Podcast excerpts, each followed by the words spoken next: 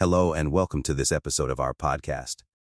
Today we will be discussing monetary policy, regimes, and the real interest rate.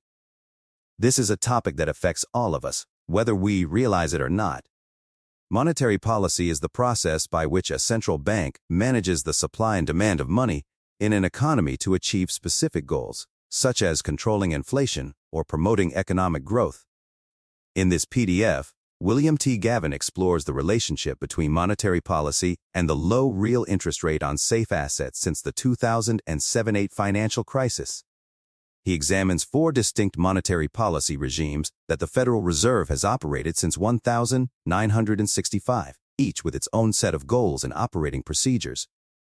The first regime, from 1965 to 1979, was characterized by a focus on controlling inflation through the use of monetary aggregates. The second regime, from 1979 to 2000, saw a shift towards targeting interest rates as a means of controlling inflation. The third regime, from 2000 to 2008, was marked by a focus on maintaining price stability and promoting economic growth through the use of forward guidance and unconventional monetary policy tools. Finally, the fourth regime, from 2008 to 2015, was characterized by a zero interest rate policy, ZIRP, in response to the financial crisis. Gavin argues that these different monetary policy regimes have had a significant impact on the real interest rate, which is the nominal interest rate adjusted for inflation. He notes that the low real interest rate on safe assets, since the financial crisis is due in part to demographic factors, such as an aging population and increased demand for safe assets. However, he also suggests that monetary policy has played a role in keeping real interest rates low one of the key takeaways from this PDF is that monetary policy can have a significant impact on the economy, both in the short term and the long term.